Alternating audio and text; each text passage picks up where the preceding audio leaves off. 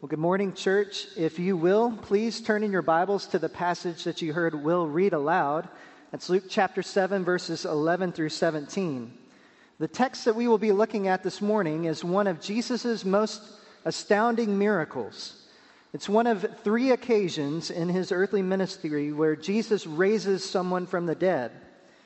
And of course, with this being an astounding miracle of Jesus, a resurrection of the widow's son from the dead, you would probably be expecting that you were well acquainted with this text already. But my guess is that unless you've been attending our Bible for Life class on Luke or a Wednesday night youth Bible study, this resurrection, this miracle account, is one that you may not have heard taught in any depth. And this is likely, though, because this resurrection miracle, it's not very long. There aren't a whole lot of details in it. For example, we're not told the names of anyone in this text and it happens in the obscure village of Nain, which you probably know nothing about. And this may be leading you to this very question this morning Kevin, why are you preaching on this text? Well, if I've caused you to wonder that at all, then good. I've done my job in this introduction. Because have I got a surprise for you this morning? What we will actually see unfolded in this passage, and with the whole context of the Bible to color in all the depth of detail, Luke's telling of this miracle of Jesus gives us absolute, deep truth that Jesus Christ, our Savior, has a heart of extraordinary compassion for those who are in need. And he has the power to do something about our need. And the crowd's reaction at the end puts on display the very beauty of the very response that we ought to all have in knowing faith by Jesus, uh, in Jesus, that he has loved us and has powerfully saved us. Now, in order to glean as much as possible from this text, let's see how Luke sets the scene in verses 11 through 12. So read those with me. Soon afterward, he, that's Jesus, went to a town called Nain, and his disciples and a great crowd went with him. As he drew near to the gate of the town, behold, a man who had died was being carried out, the only son of his mother, and she was a widow and a considerable crowd from the town was with her. So, Luke, at the beginning of verse 11, is bringing us this account in the context of Jesus' early ministry in Galilee. The miracle of the resurrection in this passage occurs within a day or two of Jesus' miracle of healing the servant of the centurion who was on his deathbed, which happened in Capernaum. And Capernaum was Jesus' home base for his earthly ministry. Now, in this passage, you have Jesus traveling with his disciples with a great crowd from Capernaum by foot to the village of Nain. So, Nain, have you heard of that before? The town or the village of Nain is about as obscure as it gets. And to a large degree, it has remained in obscurity throughout history. Now, there are some things that we can know about Nain, and we'll get to those in a moment. But right here, let's pause and consider something something that's deeply meaningful. So, as Luke sets the scene, you have the country's most significantly influential rabbi traveling around. And of course, we as Christians, as true disciples, know him to be the Christ who has come to bear good news of the gospel. So, again, Jesus, the most significantly influential teacher, the most well known person, is traveling intentionally to insignificant Nain. But Nain and its people are not insignificant to our Lord. Now, for those of you who have known me for at least five minutes, you probably already know that I'm from Texas. I like to talk about that. I'm proud of being a Texan. I refer to myself as a Texas expat living in North Carolina. But even for those of you that have known me for years, you might not know anything about my hometown where I'm from. I'm from the small West Texas town of Pampa, Texas, a town of about 17,000 people. My hometown has four elementary schools, all named after Texas war heroes. We have one middle school and one high school. Our high school sports team is called the Hustling Harvesters, which tells you that farming is important where I'm from. Our claims to fame are a few tornadoes, a very good boys basketball team in the 90s, not when I was in school, And we're hometown to a few notable at- athletes, such as Zach Thomas, who played for the Miami Dolphins several years ago. These are all things that I know about my hometown, but very few others know anything at all about Pampa, Texas. And even very few more would know anything about its people. Well, in 2008, Becca and I were newly weds, and we had moved to Wake Forest so that I could pursue a degree at Southeastern Seminary. And after visiting a few area churches, we decided to visit this church, First Baptist in Durham, and we've been here ever since. But you want to know something very interesting about that first Sunday when we were here. So during that time, uh, during the order of service, FBC had a time of meeting and greeting, shaking people's hands, giving hugs, introducing yourself, and things like that, right in the middle of the service. And Becca and I were sitting on this side behind where the college students would be. And a young couple turns around to meet us. And the wife looked really familiar to me right away. And here's why her name was Jenny Shepard. And I knew her as Jenny Fothery from Pampa, Texas, the class of 2000. And I was from the class of 2001. So she and her husband were our first people that we met here at this church. 1,500 miles away from home, they were the first to tell us about FBC, the first to invite us to lunch afterwards, and you know that we went to go eat some Texas barbecue at the Q Shack. Now, you might think that that's cool, and it is cool. But can I tell you something, brothers and sisters? God doesn't operate by coincidence. He works in absolute meticulous sovereignty. He does these kinds of things again and again, if nothing else, like, we don't always know why he's doing something like that, but if nothing else, to let us know that he loves us. He knows where we're at. He cares for us, that he is there with us. So Jesus knows about the people and cares about the people at First Baptist Church in Durham. He knows and cares about the people from Pampa, Texas. And he knows and cares about the people at Nain. Now, like I said, there are some things that we can know about Nain, but not a lot. So, the ancient village of Nain, it was located to the west of the Sea of Galilee, so still in Galilee, but close to Samaria, about six miles southeast of Nazareth at the foot of Mount Moreh. The word Nain means pleasant, which is fitting since it was located in the territory of the tribe of Issachar, about which Jacob said to his son in Genesis 49:15, he saw a resting place that was good and that the land was pleasant. But all that remains of ancient Nain are tombs that are cut into the hill of Mount Moreh. Again, insignificant, but not to Jesus. So the text says that Jesus is traveling down to the town of Nain. He's together with his disciples and also with a great crowd following him, probably more than the population of Nain. We don't really know how many were in the great crowd at this point, but it very well could have been in the hundreds or even in the thousands. And so, Jesus, quite literally, for lack of a better word, he's famous at this point. He's the most well known person in Galilee. And the text says in verse 12 that as he drew near to the gate of the town, behold, a man who died was being carried out, the only son of his mother, and she was a widow and a considerable crowd from the town was with her. So I'm sure that you can picture it. And Jesus and this great crowd is approaching the small village of Nain. The plan will be to enter in through the city gate. So towns and cities during Jesus' day were surrounded by walls for security. And a town the size of Nain would have only had one gate. Larger cities like Jerusalem would have multiple gates. And that gate area would be the main place for the villagers to have meetings, to do business. People that are traveling to Nain would do business there at the gate. The marketplace would likely have been just inside of the gate. And so, as Jesus and his disciples and the, are, are coming with the crowd near the gate, a sight to be seen, no doubt, our attention is drawn instead away from them to a funeral march. Our attention is drawn to the sight of a dead young man being carried out to be buried.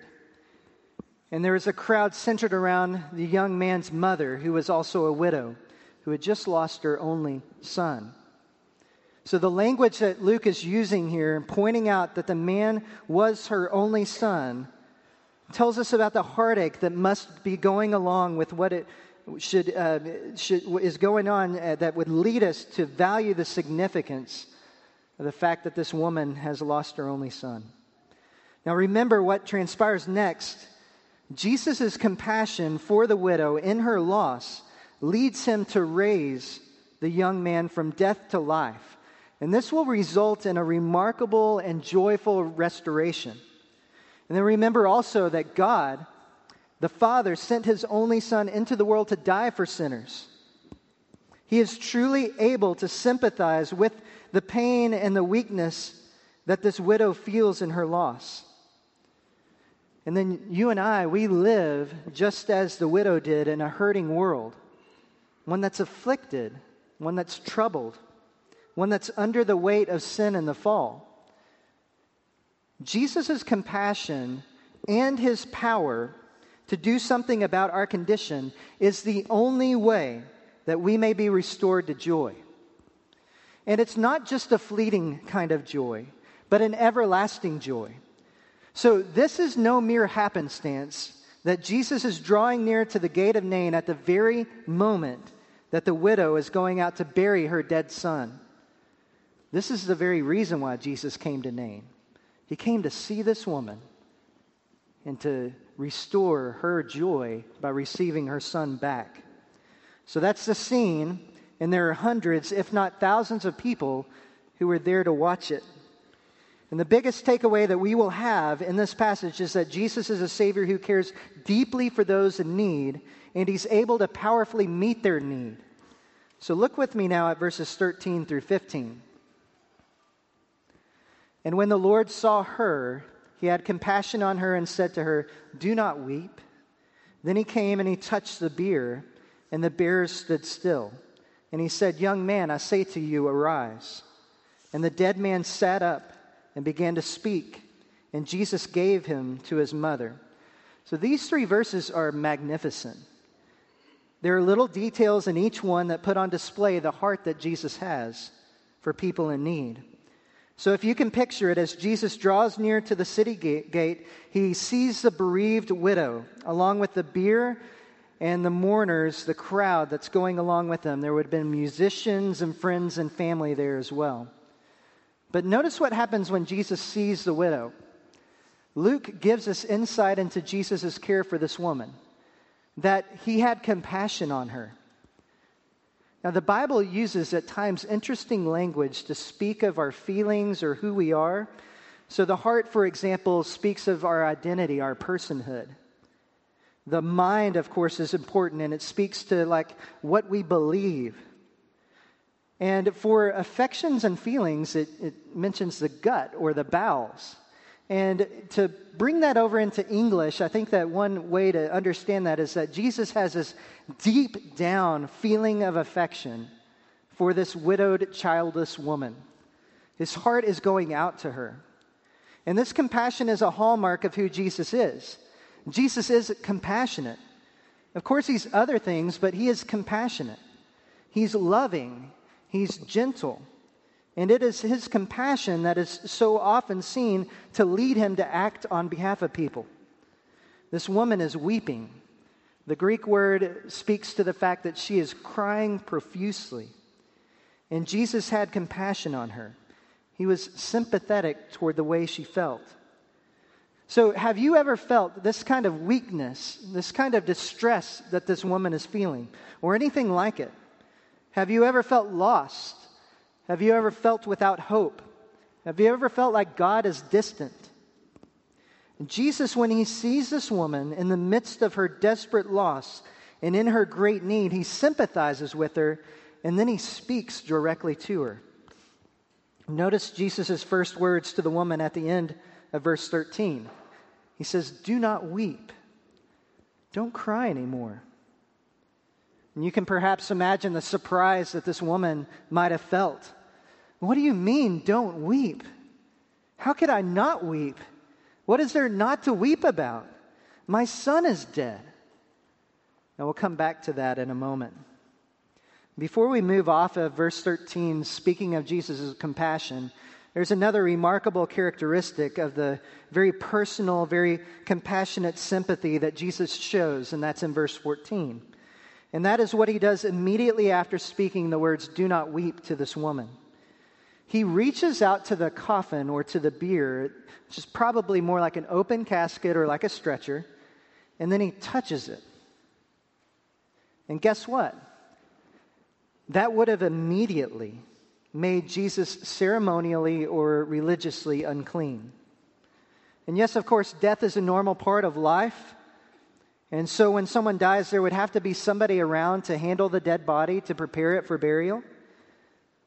And those who would have handled the body would have become ceremonially unclean for a period of time according to God's law in Numbers 19. And I want you to see here the compassion of Jesus. Those who did not have to touch or handle the body, they would be careful not to do so. They would be careful not to get close. So think about it similarly to being around someone who's sick with a highly contagious virus like a stomach bug. No one wants to be near that, right? But someone may need to be near that sick person to help them. Others might be willing to support the sick person by going to get groceries, but they leave it on the doorstep and knock and run away. They would keep their distance. They would be sure not to, keep, uh, to come too close they would be especially careful not to touch. But it's always somebody that's closest to, that really loves that person, that would be there to care for that sick person. Like a mom who cares for their child. And they're willing to blow past all of those cautions in order to care for their sick little one. Well, that's how Jesus is here. He blows through all of that and he touches the bier. And everyone stops when he does that. They're all watching Jesus standing still. And then Jesus does this He speaks help to the young man who had died. And that help comes from Jesus' powerful word. He says, Young man, a dead man, by the way, young man, I say to you, arise. So, as with many of Jesus' miracles, there can be two important components. Number one, he has a willingness to touch or be touched by those in need which shows his compassion. And number two, the power of his word to restore. So, power. So, you have compassion and power, sympathy, and the ability to do something about the problem. And we need to understand this for ourselves, brothers and sisters. This must be a very personal reality for us all. In order for us to have a Savior, He must be compassionate and able to help. So, why both? Well, if he were compassionate but unable to help, then he would have a wonderful heart, but he would have no ability to save you. And of course, if he had all power but no compassion, he would not be moved to do anything about your condition. But in Jesus, we get both. And I tell you, it's put on display time and time again in the Gospels so that we might know that He is the only Savior. And this is very important. There is an abundance of weeping that Jesus encounters during his earthly ministry. People in pain, people mourning. Jesus himself even wept over the death of his friend Lazarus. Jesus wept over the lostness of Jerusalem. He was able to sympathize with us in his incarnation at every point, including those things that would bring us to tears. But over and over again, as Jesus encountered weeping, he was moved to do something about it. His sovereign plan for death, mourning, crying, and pain was to put those things to an end forever. So in the Beatitudes, Jesus says, Blessed are you who weep now, for you shall laugh. Luke 6 21. The weeping will end, joy will come. Why? Because that's what's in store in the future for those who are in Christ. And again and again, Jesus gives us foretastes of this truth to come through his miracles. So let me give you five quick examples from the Gospels that expressly tell us of Jesus' compassion leading him to powerfully act for people to help. So, example number one, it comes from Matthew chapter 9, verses 35 through 36. It says, and Jesus went through all, throughout all the cities and villages, teaching in their synagogues and proclaiming the gospel of the kingdom and healing every disease and affliction. When he saw the crowds, he had compassion on them because they were harassed and helpless, like sheep without a shepherd. So Christ is, has compassion on his helpless sheep. So he helps them by being their good shepherd. Example number two. This comes from Matthew 14 14. When he went ashore, he saw a great crowd, and he had compassion on them and healed their sick. So Jesus, in that account, sees a crowd, he's filled with compassion, and he heals them as the great physician, pointing to a reality that to come that by his love and by his power, the age to come will have no sickness, will have no decay, only sustained life. Example number three. This comes from Matthew 15. Then Jesus called his disciples to, the, to him and said, I have compassion on the crowd, because they have been with me now for three days and they have nothing to eat. And I'm unwilling to send them away hungry, lest they faint on the way. So, this here, Jesus' compassion, his love for the people, led him to the feeding of the 4,000. And of course, this points to a greater reality that Jesus will be a eternal provider for his people, that he will be the bread of life pointing to the heavenly fulfillment of the beatitude Blessed are you who, who are hungry now, for you shall be satisfied. Also in Luke 6 21. Example number four. This comes from the passage about the healing of a boy with an unclean spirit in Mark chapter 9. But Jesus, when he encounters the father of the boy, he asks, How long has this been happening to him? And the father said, From childhood it has often cast him into the fire and water to destroy him. But if you can do anything, have compassion on us and help us. And Jesus said to him, If you can, all things are possible for the one who believes. And immediately the father of the child cries out and says, I believe, help my unbelief. And when Jesus saw that the crowd came running together, he rebuked the unclean spirit, and he took the boy by the hand and lifted him up, and he arose. So Jesus here is both the armor and the offensive weaponry against the evil one. And with him, all things are possible. He has compassion and he's able to do something about it. Or how about Luke chapter 15 in the parable of the prodigal son? This is example number five. After the prodigal son had left his father, desiring to live in sin rather than to live in his father's house, and after he had squandered his father's possessions that he received, and he was living in such desperation as to be feeding together with pigs. The son, it says, came to his right mind, and he determined that he would try to return home. But the question was lingering would his father receive him? Now, you know he would. So Luke 15 20 says that he arose and came to his father, but while he was still a long way off, his father saw him and felt compassion. He ran and embraced him and kissed him. For my son was dead, he said, and is alive again. He was lost, and he is found. So Jesus here points us to the heart and the authority of the Father, which is of the same character as the heart and authority of the Son. They are in unity on this. The Father loves his wandering children, and if they will come to him, he will feel compassion and he will run to embrace each one, welcoming them back into his house with celebration. So, brothers and sisters, I could actually give you many more examples of this, at least five more.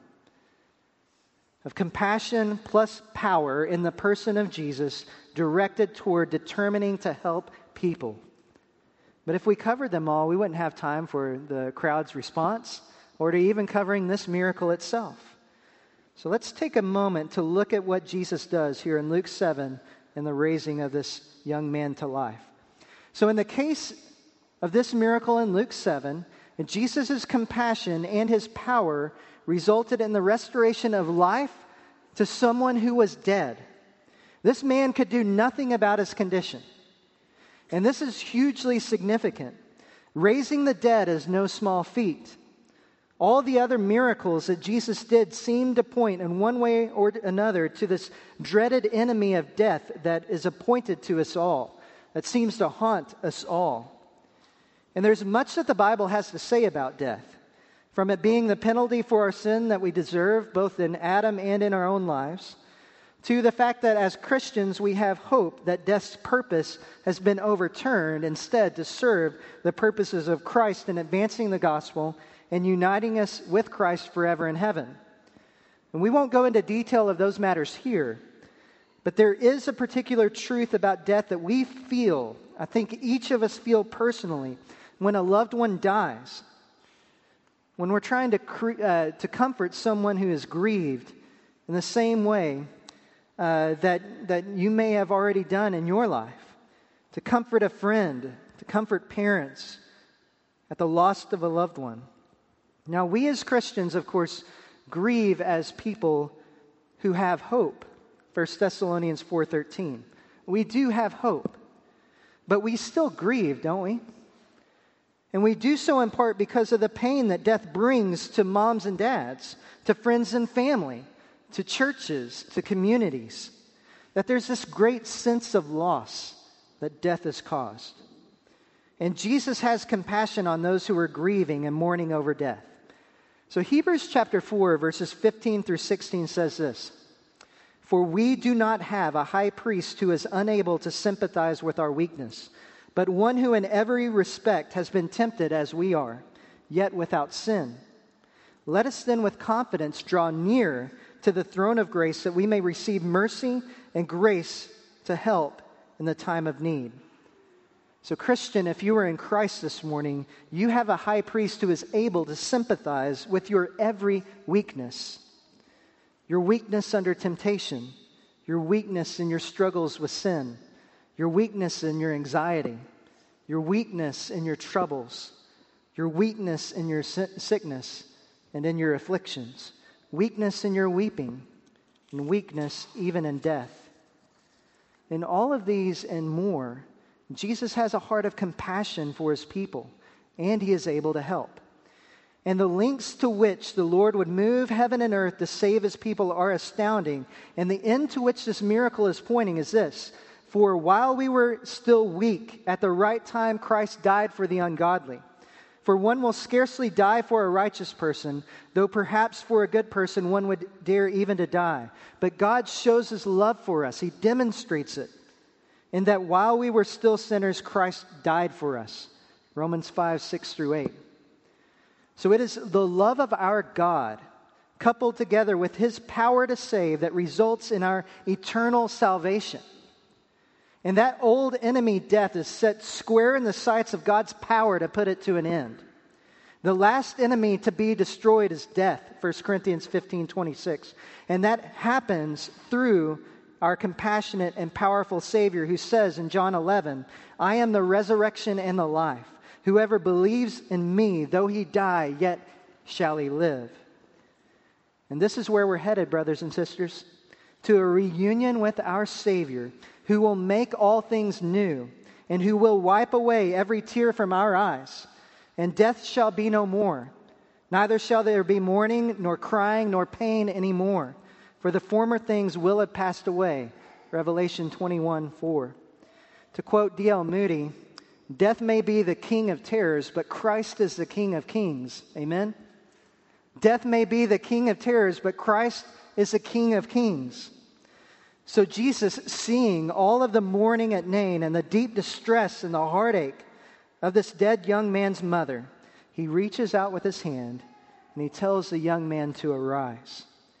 And before the very eyes of the crowd, and before our eyes of faith as we read this account, the man is raised from the dead, from going to his burial to the grave to being given back to his mother's embrace. And what a joyful turnabout! What an amazing moment.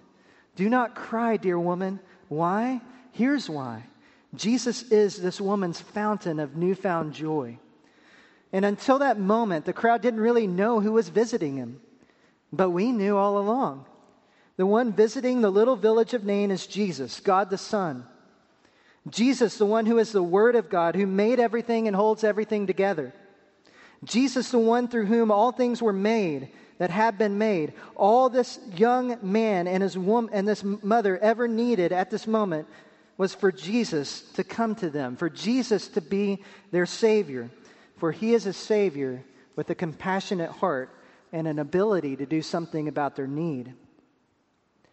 And the very same truth is what the Bible says to us and for us.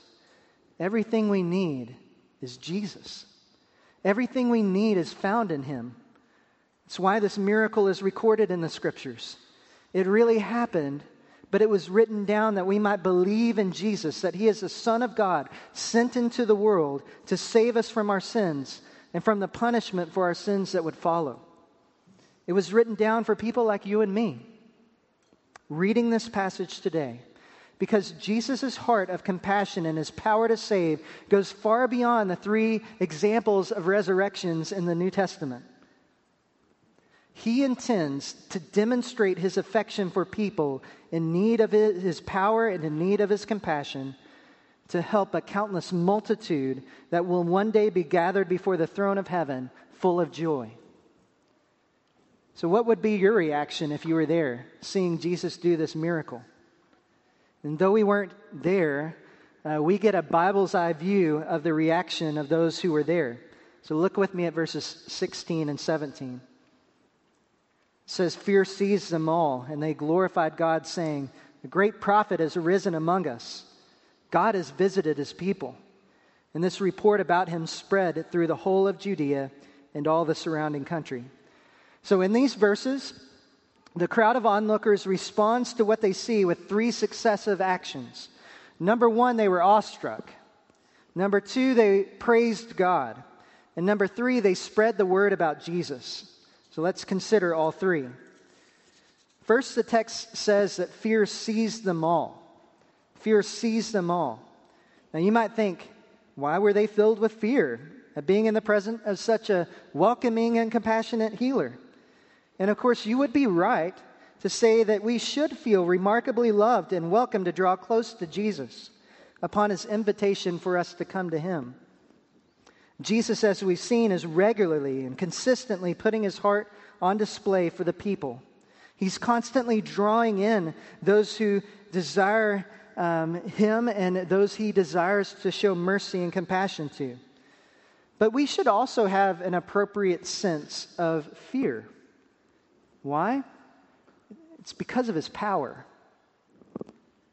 Because of his power. It's the kind of power that struck this crowd with a sense of fear and awe. They were seized by it. Probably because until that very moment, they had no idea about who this man was that they were curious about. And we, like I'm sure many in this crowd, can often be too casual about Jesus. We can easily neglect to come to Jesus knowing that he is God. He's the one that we come to worship Sunday after Sunday. That in Christ's hands are the right and the power to give life, but also to take it away. That in his hands are the right and the power to save souls, but also to con- condemn us as judge. He, this man Jesus, is our maker. He is the one who gave us our breath of life. And now that this crowd has seen Jesus' true nature through the veil of his earthly body, his physical body, they realized that they were standing in the presence of someone other than who they thought they were with. And relatedly, Luke helps us out. He says uh, that Jesus is Lord back in verse 13. It should be noted that when Luke calls him that, that Jesus intends for us to know that he's speaking of the Son of God. But that's usually not the case uh, when the crowd calls Jesus Lord. Instead, they have in mind something more like a respectful calling of Jesus, Sir. Now, the crowd's reaction in verse 16 to what Jesus has done is to make known that they now know that Jesus isn't merely some sir, a mere man. He is the one that God has sent. And this leads them to their next response. They were first filled with fear and awe, and then they praise or glorify God for what they've just witnessed. So they say two things A great prophet has arisen among us, and God has visited his people. So the crowds are now praising God. But why say a great prophet has arisen among us? Why say this after a resurrection miracle? Well, if you remember back in Israel's history, there were two others who raised someone from the dead in the Old Testament Elijah and Elisha. Their response to this miracle makes something clear that they know that they have witnessed something that only God could do. Jesus, therefore, is no ordinary man. He has come in the spirit of one like Elijah, able to raise the dead. And in fact, if you want to be encouraged this morning by the God breathed scriptures, I'd encourage you to read the account of the raising of the widow's son at Zarephath by Elijah in 1 Corinthians, uh, 1 Kings 17, and count how many remarkable similarities there are between that one and this resurrection at Nain. Jesus is no ordinary man. Actually, he's like Elijah. Actually, Elijah and what he did was ultimately to point to someone greater than himself, and that one is Jesus. In fact, that's the conclusion of the crowd. They say God has visited his people. He must be specially visiting us right now. So blessed be the name of the Lord God of Israel.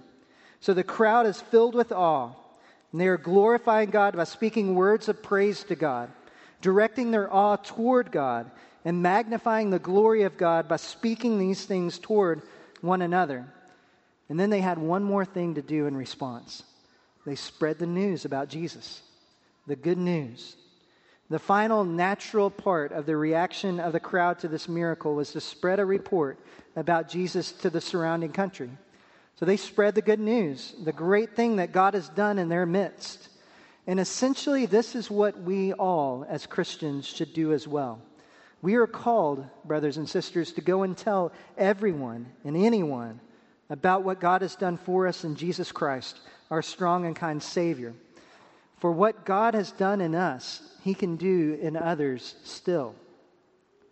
So, for application this morning, uh, first I want to say if you're here this morning and you know that you're not a Christian, know this morning that Jesus can save you. So, come to Him. Know this morning that He will have compassion toward all who call on Him in their need. He will meet your greatest need, which is your need for salvation, your need for your forgiveness of sins. And He will save you eternally for life by reconciling you with God. If you would like to follow Christ this morning and that's you, I'd love to talk with you about that after the service. And to all of you who are in Christ this morning, you already know Him. You know that He is the one who had compassion on you and who has powerfully saved you. He sought you out, just as he sought out this widow's uh, son at Nain and the widow. Jesus has saved you. Our response must be a life full of awe for who Jesus is, leading to our worship and fueling our mission to spread the message about Jesus to a world that's in great need. So let's spread the news. Let's pray together. And Father, we thank you so much for the kind heart of your Son, Jesus Christ, that he is compassionate and that he is full of power for our salvation. We thank you that in Christ alone we can have a Savior. And Father, today we pray that you would continue to grow us all in the knowledge that by faith we have a Savior who is both strong and kind, that he is compassionate and able to help. And we pray that you would lead us to respond even now with a sense of awe in worship, and that we would spread the news about Jesus. We pray this all in Christ's name. Amen.